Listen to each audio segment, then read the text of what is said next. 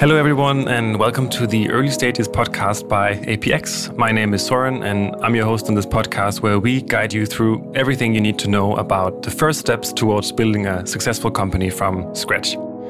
Once again, my co host this week is Jörg Rheinboldt, serial entrepreneur, angel investor, former eBay boss, and today managing director of APX, Europe's leading investor for startups at the earliest stages of their ventures. Hey, Jörg. Hey, Søren, and hey, everyone, and thank you so much for listening. Throughout this year, we will publish a new episode every second week, zooming in on one specific topic that can help you as an entrepreneur on your way to success. Today's episode is all about branding. Let's get started.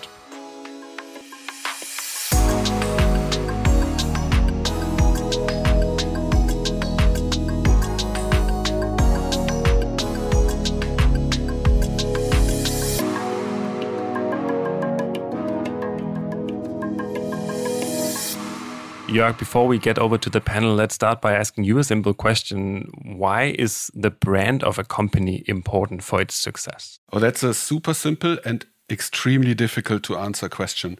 I think the simple answer is the brand is, the, when it's done great, it's the manifestation of the company and all its ideas and the values and everything in the real world. And this is when how people can like super fast connect with the company, the idea, and they can remember it, which is also super important. And they know how to channel their feelings towards the company into one concept, and that's the brand. So I think a good brand is extremely helpful. I think the interesting part of this podcast is trying to see where it really matters for startups at the very, very early stages of their time as a company. And if we look at the APX portfolio of around 120, 130 uh, early stage startups by now. How important would you say brand building is at this very early stage at, the, at their ventures when we look at them? I think it, it depends a little bit on, on what the company is doing, but a, a good brand that is well managed and, and well designed and well executed and consistent is always very helpful to, to reach your goals. And I think if people can fall in love with the brand, no matter if it's a B2B, B2C business, um, it makes everything easier. I think that's an interesting point from you, Jörg. And let's now also bring in our, our panel today to, to try to get to understand why and how this is something you can really deal with when you when you are at the earliest stages of your startup. Um, our first guest today is Kristian Rix, who's a co-founder of Pool and Impact Fashion Rental. Uh, before we go into the brand topic, uh, welcome Kristian, and, and, could you just introduce us a little bit to to what is an impact fashion rental? Yeah, thanks, uh, thanks for having me and for the invite. Yeah, an impact fashion rental. What we are trying to do is to uh, make it more fun and valuable to have access to the clothes that you want to wear instead of owning it. So we are in the access economy space or the sharing economy space, and uh, the impact part of it comes around that we are a circular business. So we circulate the products, uh, and our members have access to them. And by circulating, then we increase the number of times a product is worn. And to talk about branding, I think it would be quite interesting first to to get your sort of share your experience with the brand you've built. Could you tell us a little bit about, first of all, for the listeners who are not familiar with your brand, how does it look and how did you develop it? Yeah, it's uh, how does it look? Yeah, it's uh, it's colorful, it's playful, it's uh, wild, and uh, does a lot of things with very few rules, which I think is, a, is something that you as a startup really should uh, should leverage. That you have the opportunity to be a more wild and uh, not so controlled brand. But if for bigger organizations, especially global ones, they need really strong guidelines because the team in uh, Mexico they're going to do a, uh, a, website or a campaign or whatever. So you need really strong guidelines, and that just results in a very tied up brand uh, that also for the receiver and the ones that are following gets a little bit boring. That's at least the case for many big uh, global organizations. Where you, as a startup, being small, you can let it go in more directions and uh, be more playful with it, be fun when there's something fun to talk about. In our case, be serious when you talk about sustainability and impact. Where, like, is for example, like tone of voice, it can be a much more free thing and more like a person. And that's what I find quite fascinating about startups also like you can have an, a brand or an identity that comes across more like a person instead of a company. And we all know, like following a company on, on Instagram, for example, can be quite boring if it's a bigger one, probably with some exceptions. Whereas we, we much more tend to follow a person who has mood swings and uh, looks different from day to day. I've also done music in, in, in my past, and there's a saying that uh, once you've seen the bandwagon, it's already too late. So, and this idea that uh, starting a brand around that we should look in a particular way and you're very inspired by other brands, that doesn't work. It needs to come from uh, the inside. It needs to come from you and what you're feeling and who you are. And then you end up creating music that isn't heard before. And that is the same approach that uh, I think goes with brand building. Like you need to find out who you are uh, what you do and uh, what your values are and then you start from there. And that's what we did. We started uh, asking about like who are we? Okay so we are somewhere in the intersection between fashion but also sustainability. And then as we had these discussions, we figured out that we could never say one or the other. So then we started and we worked closely together with our uh, graphic design and branding agency called Yukiko, some a talented studio here in Berlin. So we worked together with them on it. And uh, they came up with this visual language of like a Venn diagram. So two circles that go in over each other and uh, representing this thing about fashion and sustainability always at the same time. So we took that language together with a very playful and colorful color palette and developed that further and created this wild uh, identity because we also figured out that our circular access fashion offering is all about wearing more and going crazy in fashion again versus more like you know other some uh, sustainable brands. They are maybe a bit more like beige and uh, about slowing down and taking it easy. That was not our identity. We our offering is about going wild or you can go wild because of our circular uh, offering. So uh, so we figured out that it's more authentic for us to encourage being wild and looking different. So we're also looking at what does an artist look like? Their album can look different from every release that they have. And you still know it's it's that artist because they they believe in something and they have an identity of their own. So that was very inspiring for us to uh, to to do this identity that uh, where it's more about uh, going wild and uh, expressing yourself. I would like to, Kristian, just to, to take you one step uh, back because you mentioned how you started out defining your mission and your vision and what you stand for, also in, in terms of, of values, and how that got you to the brand that you then designed and knowing that you wanted to have something that would stand out and, and be wild and I presume also look different than your competitors. But but could you take us a little bit back into sort of the room and, and the meetings where you developed this? What did you do and how did you do it and who were you? Take us back to that, please. Yeah, we didn't start talking about our brand. We started talking about our business model and our offering and what was special about our offering. And by developing the business model, it's you, I mean, you do traditional business creation processes where where you find out if you're in a blue ocean or in a red ocean and, and if you're different if your offering is different for different audience. So we started around that. At this parallel to that we did uh, mood boards. So it, it just became this fix uh, this idea about energy. We got a lot into doing mood boards and uh, then we took those uh, we took that to yukiko and discussed that with them and then they started drafting on different directions. And because we kept talking about sustainability, we kept talking about also fashion for what it is, the, the fun and the exciting part about fashion. Because we kept talking about, we are both, we're never just fashion. We're also sustainability. We're never just about sustainability. We're also about fashion. Then that kind of triggered the creative process of coming up with this Venn diagram. And then it went on from there. Mm and we can easily get also more into into the brand. But I think it's very interesting to to hear a little bit about these things you can do to build your brand. And I know, Kristian, you also have experience with this from other startups that you've been involved with before, Pool. I want to take this moment also to introduce our, our second guest today, Anna Lüders, who is a managing partner at Sasserath Plus. Welcome, Anna. Hello, and thank you very much also from my side for having me. Thank you for being here, Anna. Could you tell us first a little bit about yeah yourself and your experience at Sasserath Plus with helping very early stage startups specifically build their brands? Sure. I'm Anna, managing partner at Sasserath Plus, and we are a strategic consultancy based in Berlin. And we say that we give new perspectives for a better future. So, what we do includes help on branding, innovation, transformation, and sustainability strategies. And our approach is totally market agnostic. So, we work together with companies like Henkel, Bahlsen, Porsche, DAZN, startups, of course. So many companies. Um, and maybe I can add one more thing about our approach because I think this is the perfect bridge, hopefully, to our topic today.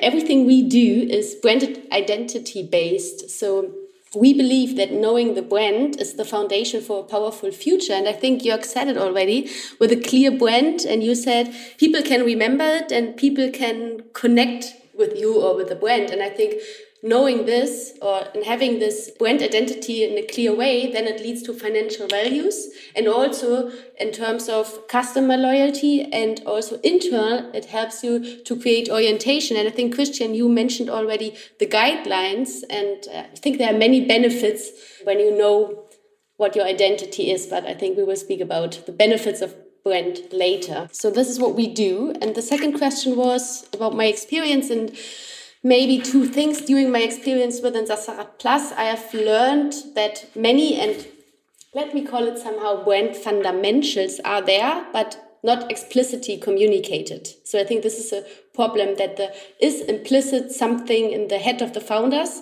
but it's not explicitly communicated. And the second thing is that everyone should be aware of the process could be painful somehow because working with your brand means working with the identity and this is somehow personal. So I think it's a really challenging process working on the brand or on the brand identity. However, it's really important. And that's interesting, right? Like, so you argue. I'm about to say this is so true because I uh, I had the the pleasure and fun and also pain to go to through multiple brand processes um, during my life. And i love it. I'm, I'm like i love brands and i love creating them and i love distilling them out of uh, people around me.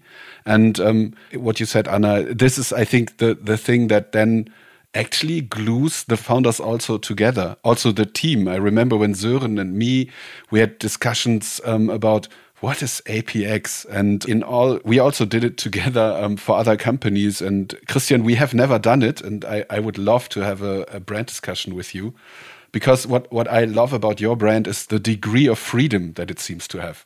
And you mentioned that with other brands that are like very defined and always there's like so many rules around them. And what I love about Pool is it's, it's like for me, it's pure freedom in action. So it's, um, which I love. I'm like a super, super, super fan of freedom. Do I see this like this alone, or Kristian? Is this also part of the brand? It is. It is part of the brand, and we uh, we had a really fierce discussion with our some PR people that were they're great. Uh, yeah, uh, um, we had really really uh, great discussion around tone of voice so we did like this tone of voice thing, and I, I really like the guys. But and, but I I also just had a really strong point when uh, they tried to put us to find our corporate voice, tone of voice. How do we speak? What what are the words that we're using? What what does it sound like? And I I just felt where it was going, and like uh, now we're setting up guidelines for how we speak, and that's it's for me that no, I that's going to be really boring. That's and and I think we'll lose uh, traction, we'll lose followers if we start giving guidelines to how we speak. For me, that is it, it needs to be more like like I talked about before. It, it we need to come across as more like a person, a person who is excited about something at some point, less excited at other times, talks very dead seriously if it's about the war in Ukraine, but sometimes don't write anything and just use 10 emojis or whatever. It's like like a person would do. And uh, for me that gives a stronger connection to you as a brand from your customers and your peers that they perceive that you are a living organism. It's people working behind you.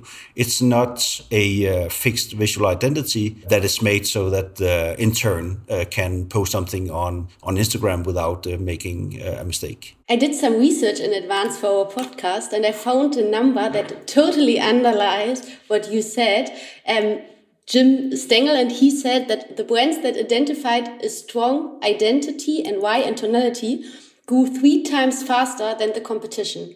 And I think here you can see how important it is to be clear about your personality, your tone of voice, and being a person and build a relationship or an emotional relationship and telling a clear story. Yeah, it's also like it's a really, really valuable freedom to have as a small startup where you're just one team, so you can align over the table and say, "Hey, should we? This is we we're, we're putting this out right?" And yeah, that feels right. But it's also it's also a lot of work. It's uh, because when you have your templates for like for posting on Instagram, for example, or whatever, uh, then it, it's of course much faster because then you just change the headline and and you have your formats that you just put new content in. But for me, it's not a, it's not a way to go because for the for your peers, for those looking at you, it gets boring. And we're, we're obviously also touching upon some some very conscious decisions from you, Kristian, both with you and your co-founder as personalities, but also with your company. I would like uh, to bring in Anna here and also ask if you are an entrepreneur who've just started working with their own company, before you even get to the process of how to do your tone of voice and, and mood boards and having your brand guidelines in place or not, depending on the level of freedom you give yourself, what are the first pieces of advice or the most important piece of advice you would tell all new entrepreneurs who are listening to this podcast and who want to learn more about brand building? In one sentence, to be clear about your brand, and maybe I can take one step back because what you have to achieve as a founder is brand preference. Otherwise, there won't be value, there won't be a relationship to the consumers outside. And brand preference is created by four factors. The first one is being useful. The second one is being interesting. The third one is being unique. And the last one is being coherent across all experience and this over time. And I think the main question is how to achieve these four dimensions. And therefore, maybe I can briefly introduce our conceptual framework that we use to define the brand identity. And it's somehow similar to what Kristian mentioned already. So the first dimension of our framework is what is the company good at? So the factual dimension. Then the second part is what are the company values? So the personality of the brand, of the company, of the whole culture. And the third question is what are the manifestations? So what creates Gestalt? to the brand. And the last one is the brand idea. And the brand idea is the essence of everything the brand does. And this is exactly what I would recommend every founder to do. And to be honest, the brand ID workshop does not take longer than two hours. And it gives orientation for everything a founder needs to know and to do. And also, for example, the pitch deck, the narrative, the communication assets, and the future strategy. So it's really helpful to be clear about these four questions. This would be my advice to do as fast as possible as a founder. I think that's super interesting because those four questions that you're mentioning, none of them are about the outside world. It's all about who you are uh, and what you do. And not, I mean, I, I could imagine that uh, maybe some startups, they would start looking at other brands and uh, seeing how could we differentiate ourselves from the other ones in the market. And you would end up looking at something that's not attached to who you are and where you come from and what you do.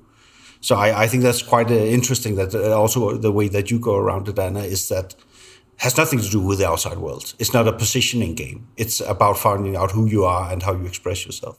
At least in the first step. And of course, then you have to listen to the customers outside.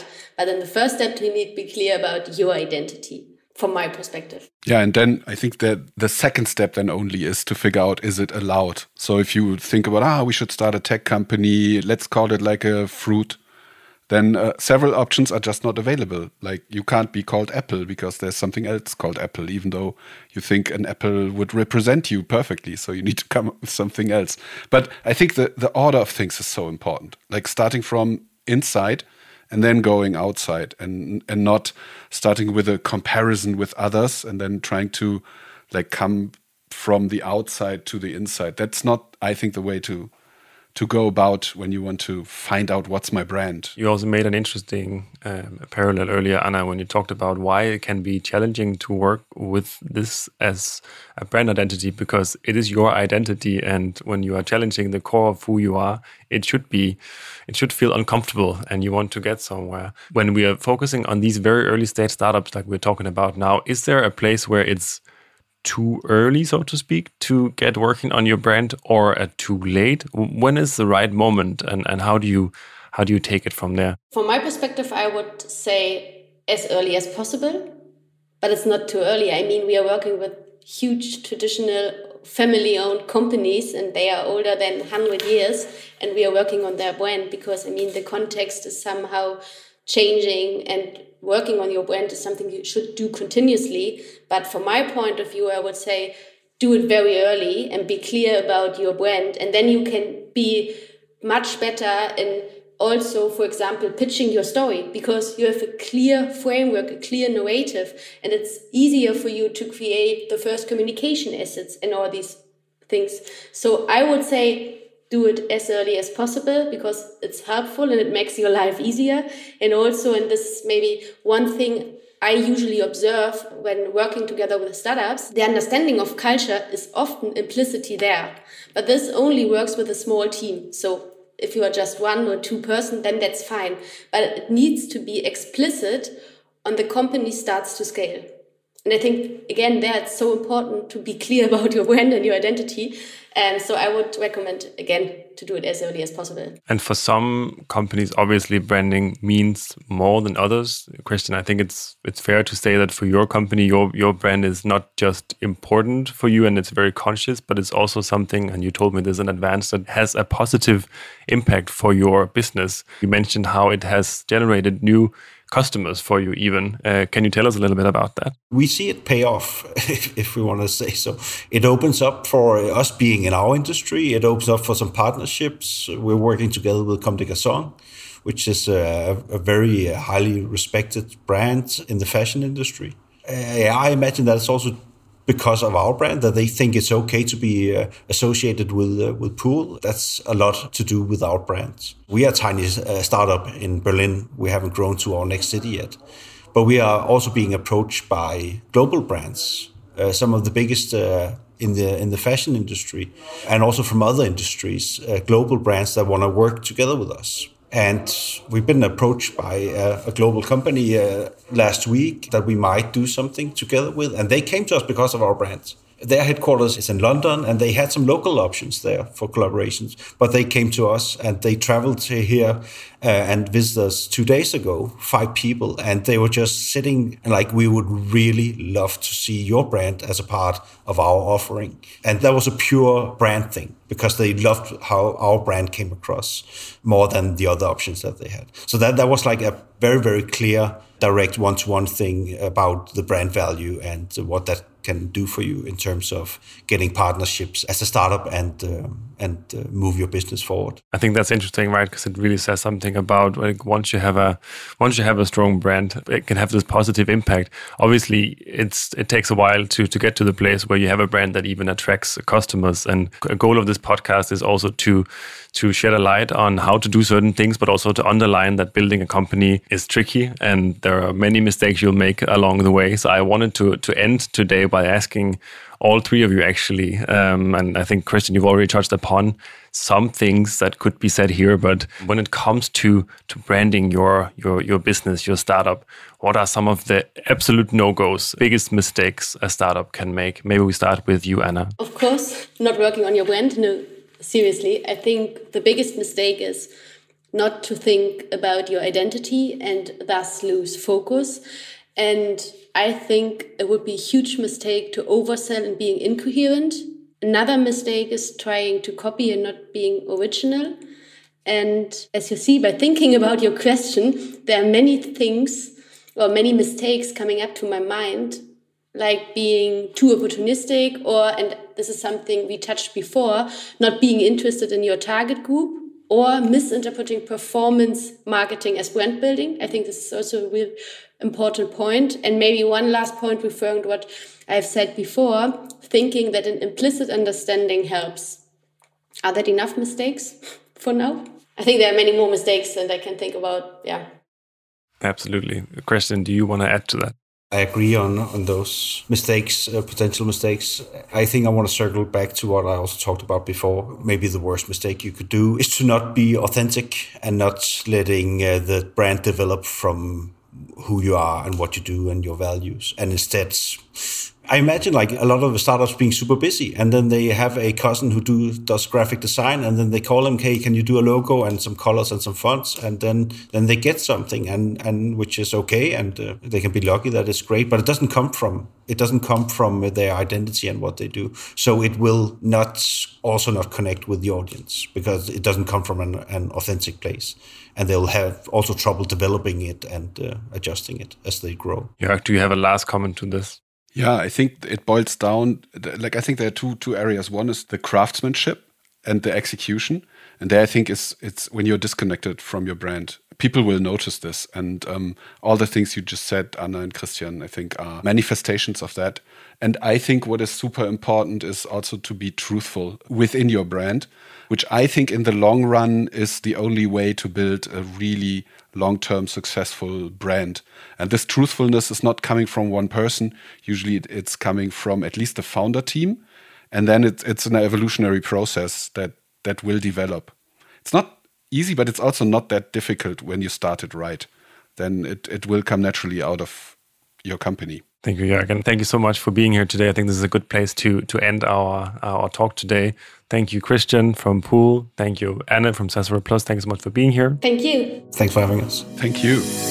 That's all for today. If you have feedback or topic ideas, send me an email at søren at apx.vc or comment on the episode on social media where we are at APX Berlin. The Early Stages is a podcast by APX produced by Wakebird. My name is Soren Nielsen, and I will be back in two weeks' time. We will end today's episode with a voice message we've received from one company in the APX portfolio, whom we've asked to share one thing they wish they would have known before they started their company. Here's what they said Hi there, I'm Sophia from Pigit. We are a fintech startup crushing household debt across Europe. One thing I'd wish I'd known before I started my own company is how much delegation is an overlooked skill. When you're building a company, it feels like it's your baby, and as such, you want to take care of every aspect of it. But I learned at my own expense that it's not sustainable. And most of all, that there are people who would do the same things, but in a better way. The challenge from there was to find these people and then convince them to work with me for Pigit. I did it and I could not be happier to be teaming with the people who embarked with me in this crazy, amazing adventure.